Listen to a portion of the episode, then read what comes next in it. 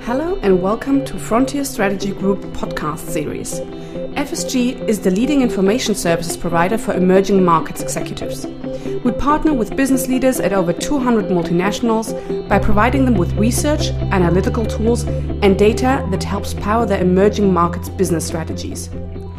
The focus of today's podcast is evaluating and managing distributors across Central and Eastern Europe. My name is Anna Rosenberg, Senior Analyst for Sub Saharan Africa at FSG, and I will be moderating today's podcast. Joining me for today's conversation from FSG's London office is Martina Bozadzhieva, Associate Practice Leader for Central and Eastern Europe and author of our latest report on distributor management in CEE. As a reminder, this research and all of our content is available via our portal at portal.frontierstrategygroup.com. Martina, Thank you for joining us today. To get us started, could you give us some context about how distributor management fits within companies' CEE strategy? Thank you, Anna. As uh, growth in Western Europe slows, um, a growing number of multinationals are looking to Central and Eastern Europe to boost their performance in the EMEA region. And um, an increasingly large number of multinationals are still relying on distributors in one form or another uh, to drive growth in key emerging markets like Russia, Turkey, Poland, and others. We actually polled our client base and we found that the vast majority of our clients um, continue to use distributors either as their only uh, strategy for accessing some of these markets or uh, in combination with a direct presence. Either way, what it tells us is that that distributors are still a very important part of how multinationals are looking at driving growth um, in emerging markets. Um, the um, challenge there is that multinationals also increasingly need their distributors to be strategic partners um, rather than pure resellers. And um, that cannot be easily done in every um, Central and Eastern European markets. As I'm sure a lot of our clients are familiar with, uh, many of the local distributors that they have to work with um, tend to be smaller companies that were started by an individual or a family. Um, they're not mature, developed businesses. And because of that, building these types of partners into strategic partners can, uh, can be a challenge that um, a lot of our clients face. So, what we've produced is a report that helps our clients think through a framework that allows them to consistently um, and in a structured way manage their distributors and support them in becoming the types of strategic partners that they really need them to be. That's very interesting, Martina. Could you tell us a bit more about this process? Um, a lot of companies have processes for distributor management. In fact, for a lot of companies, this is a key capability that they have. But what we find when working with a large number of emerging markets executives is that approaches to distributor management could vary significantly from one market to the other, um, or they could be too standardized and straightforward to really al- allocate for local nuance. Um, Either way, we find that um, structured, clear distributor management process is something that multinationals don't always think about. Um, they have practices, they always do them because that's how they've always done them. Uh, but um, having a process that um, has thought behind it, um, it really helps to clarify what's the right approach to managing distributors and what's the right approach to really getting them to perform uh, beyond where they are right now. Um, one of the things um, that companies need to do first to build the capabilities of their partners uh, and turn them into these types of strategic partners we're talking about is um, to know what kind of capabilities they need from them. Um, so first, for themselves, multinationals need to be clear about what it is that they're looking for from their local partners. Um, and uh, we actually have developed a simple, straightforward diagnostic that our clients can use um, to compare two things. First, it allows them to get a sense of, for their particular business, for their particular industry, in a particular market, what it is that they really need from their distributors. Not every capability is going to be equally important. Some will be much more significant to performance than others. Um, so companies uh, can really um, target the ones that really matter to their business. Parallel to that, um, companies can also use that diagnostic to evaluate whether or not their current distributors in that market do actually um, support that particular need or that particular capability. Do they have it? Do they not have it? Um, do they have it but it's underdeveloped? Um, matching these two will give companies a sense of whether or not um, there may be gaps between what they really need from their distributors and what their distributors are delivering. And this goes uh, well beyond pure sales metrics, which is typically the way distributors are evaluated. If you evaluate sales metrics, you're actually evaluating something that happened in the past and uh, something that may or may not be driven by best practices. So, in the long term, um, if a distributor is getting um, to hit their targets in a way that's not sustainable for your business, it could hurt you. If you're evaluating the capabilities, you're making sure that you're aligning what that distributor does on a daily basis with your future needs. Um, and it really helps companies uh, move their distributors from pure resellers to more of a strategic partner. Now um, that let's say you have gone through that diagnostic uh, and you have identified a few gaps where you think your distributor needs to perform better based on your business's needs. Um, what you can do then is think about what it would take to um, bring the distributor's capabilities to the point where you need them to be for your business in that market.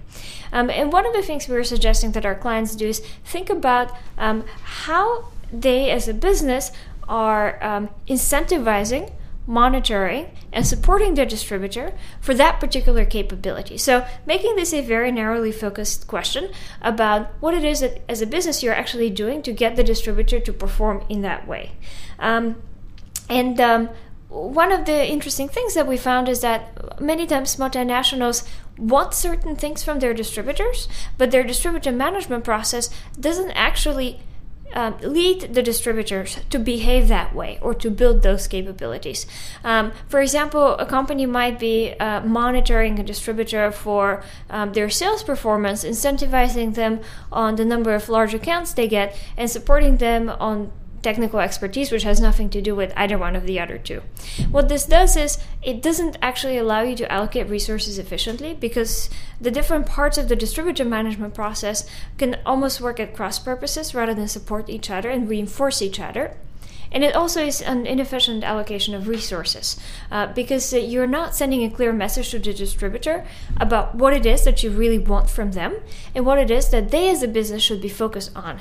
It dilutes the message and uh, it makes them more likely to focus on pure sales growth to the detriment of everything else, to the detriment maybe of your brand or of uh, the compliance practices that you expect them to adhere to.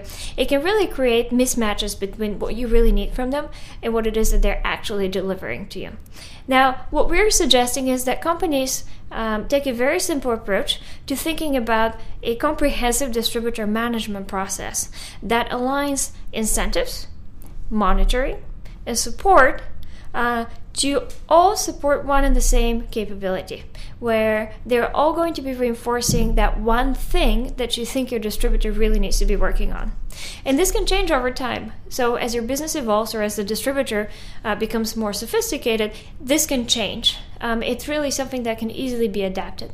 But it's a thought uh, thought structure, if you will, um, that will help you understand uh, where you should allocate resources, where you shouldn't even bother allocating resources, and say supporting distributors. Um, and that it would make it much easier to clearly define what it is that you're trying to get out of them, both for your own internal evaluation processes and also for communicating with the distributor itself. This sounds quite intuitive and straightforward. So, can you give us some example how this actually works in practice? Uh, it sounds straightforward, and in some cases it would be. Um, in other cases, um, once you start implementing it in practice, it becomes a little bit more um, sophisticated, if you will. Um, I wanted to give an example of uh, Canon, um, a company that did this by completely revamping its distributor management process. This is not something every company needs to do, uh, but what Canon needed to do was um, it worked with a large number of local resellers in Turkey. A lot of them were very, very small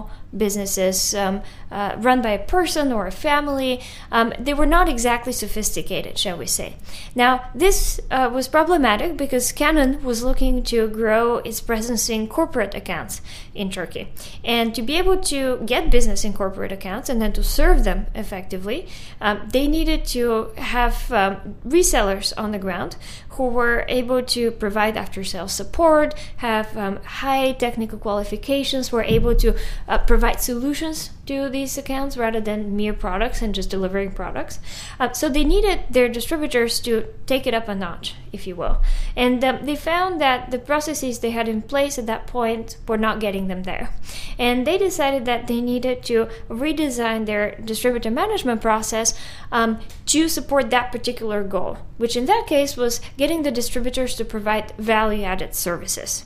Um, and what they did is um, they aligned their incentive structure, their monitoring structure, and their support structure to all um, drive value added services across their um, local resellers. And just to give you a few examples of how they did that. Um, Canon created an accreditation system um, where they would categorize their distributors based on whether or not they fit certain, uh, they had certain capabilities. So whether or not they provided certain products, whether they had trained people who could operate some more sophisticated machinery that they had, uh, whether or not they had people who could go to a corporate account and actually do uh, repairs there, things like that. Um, and they had a very specific list of criteria that would qualify a certain partner for a certain accreditation. Um, now, this was on the um, on the monitoring side of it. On the um, support side, Canon uh, provided lots of training to their distributors, both to the companies themselves, but also to the individual salespeople too. And uh, that took a range of different forms, anything from online training to embedding people within the distributor. So they took a very comprehensive approach at it, and their goal was to make these businesses more sophisticated and to help them grow. Um, in terms of the incentive side of the story, uh, what Canon did is uh, once it um, um, it um, created its accreditation system. This was also the way in which they would monitor distributors um, and in which they would incentivize them. A distributor that qualified for a certain accreditation automatically got points that they can they u- then use to purchase, if you will, um, things like additional training or additional marketing support, uh, maybe rebates for the different products that they were selling. So, if you were accredited, you actually got something tangible out of it. And the more highly accredited the partner was, the more competitive they became in the marketplace. So, it became unprofitable, if you will, for partners that to, to be uh, not accredited and to be very, very weak. Uh, the, the system itself pulled everybody up. And all of that was done um, through a hands on system of both support on the ground uh, with um, local Canon employees going to distributors, working with them, discussing problems, etc., and implementing this system. Um, and it was also done um, through an actual online portal where uh, partners would each have a profile uh, where they would be able to input some of their information, um, and Canon would have access to that information. And they, on the other hand, were able to get uh, training materials uh, as well as any formal communication from Canon um, in one place. Um, and this was also an effective structure both for communicating with distributors and disseminating information, um, and also for gathering information because Canon essentially had access to detailed profiles for each of its partners that were updated in real time. Um, and it allowed them to then see what's going on on the ground and adjust their structure accordingly. This is a very comprehensive process and uh, also probably quite resource intensive. Are there simpler ways for companies to use this approach? Um, yeah, so for Canon, this was a strategic priority in Turkey, and it was working with a set of uh, partners, lots of partners, who needed significant support to get to the point uh, where they're um, able to be the type of uh, the type of uh, strategic partners that Canon needed from them. But other multinationals might not need this. Maybe it's just a matter of uh, getting your distributor to share more information about uh, potential customers with you. It can be very um, small in scope, or it can be very broad in scope. The process is the same. Um, you need to um, determine the capability that you're looking to build in your partner um, and then you have to basically build a process around it. Determine what KPIs you want to track for that particular capability, and then communicate them with the distributor. Um, create a system to monitor and evaluate the performance of the distributor based on these KPIs. Um, and uh, especially if it's a little bit harder to measure, sales growth obviously very easy, but there may be softer things that you would need to be creative about how you're going to measure those. Um, and then finally, you need to think about ways to support the distributor as they get to that point. Um, all of that together um, should help you build a simple structure that you can build on top of the standard uh, criteria that you have for working with partners. And what capabilities would companies in CE be looking to most commonly develop? Um, the capabilities that we've heard from our clients they usually look for in their partners are often the capabilities that their partners on the ground lack. Um, and we've identified a few um, that fall into larger buckets. Uh, one of them is financial strength, uh, which is quite significant when you think about these small local companies. Um, they might often not have the capital to invest in building their business and growing it, um, or to handle more complex or large larger business or larger accounts. So that's one challenge that multinationals face. Their local partners are not financially strong enough to be strategic partners. Um, another challenge is customer and market insight. Um, distributors might either not want to or not be able to collect and then disseminate information about market uh, conditions and opportunities to the supplier. Uh, for example, this is a challenge that we've heard is very common in Russia. Um, it makes it hard to build a strategy uh, for multinationals, especially if they don't have their own presence on the ground. Another challenge that we've heard is marketing. Um, often distributors may not have the know-how of how to do good marketing and how to make sure that they preserve the brand equity. Um, and uh, companies uh, with very strong brands are particularly concerned about this. Um, another thing that we've heard is also efficient customer infrastructure. Uh, often some of these businesses uh, don't really operate like a mature Western business. Um, they might not have, for example, tracking capabilities uh, to be able to really run their own internal processes very efficiently. And that can get in the way of scaling their business in the market or helping you expand into, say, additional regions in the market um, if they're not able to efficiently run their own business processes. And then finally, a very common challenge, um, especially as multinationals look to grow their presence in these markets, is uh, the issue of getting your distributors to provide value added services, similar to what Canon had to do in Turkey. Um, being able to provide good technical support, after sales support if necessary, uh, information to customers, um, services to corporate clients. Those are the kinds of things that these distributors are often not able to do, but can be critical to multinationals looking to grow their presence in the market. And it's often the reason why multinationals might go hybrid or even direct because they just don't trust that their partners locally can can get that business for them and they prefer to do it themselves. So, for each of these capabilities, companies can develop the right incentives, the right support, and monitoring to help build these things. But um, can you give an example of what companies have done to support the financial standing of their distributors? So this is one of the weaknesses that um, you asked about and that I mentioned, uh, financial capabilities. Um, sometimes it might mean taking a financial burden away from your distributors. Um, for example, multinationals have done things like holding inventory or owning a warehouse or handling importation um, separately, either through a separate provider or themselves. Um, or even maintaining an emergency stock for distributors. Things like um, those really help the distributors focus on the process of selling. And uh, especially if they're not qualified or don't have the internal resources to do them well it can be more of a liability to expect your distributor to do something like hold inventory or do customs clearance. Um, that may not be worth the effort if you will. And uh, if a multinational takes away that burden from them distributors may have additional resources that they can then reinvest in building their business. So that's one way in which uh, the supporting side of the process could be implemented. And what about marketing? Um, in terms of supporting distributors' marketing capabilities, um, we've seen companies like um, GE or Red Bull um, conducting joint marketing initiatives with distributors or using distributor insight to jointly develop a local brand strategies. Um, so, a lot of companies um, themselves have significant marketing insight and skill. Um, and what they can do is bring that to their distributors by working with them. Uh, and gradually building their capabilities in a partnership type of way. It can, of course, also help to strengthen the relationship with that distributor.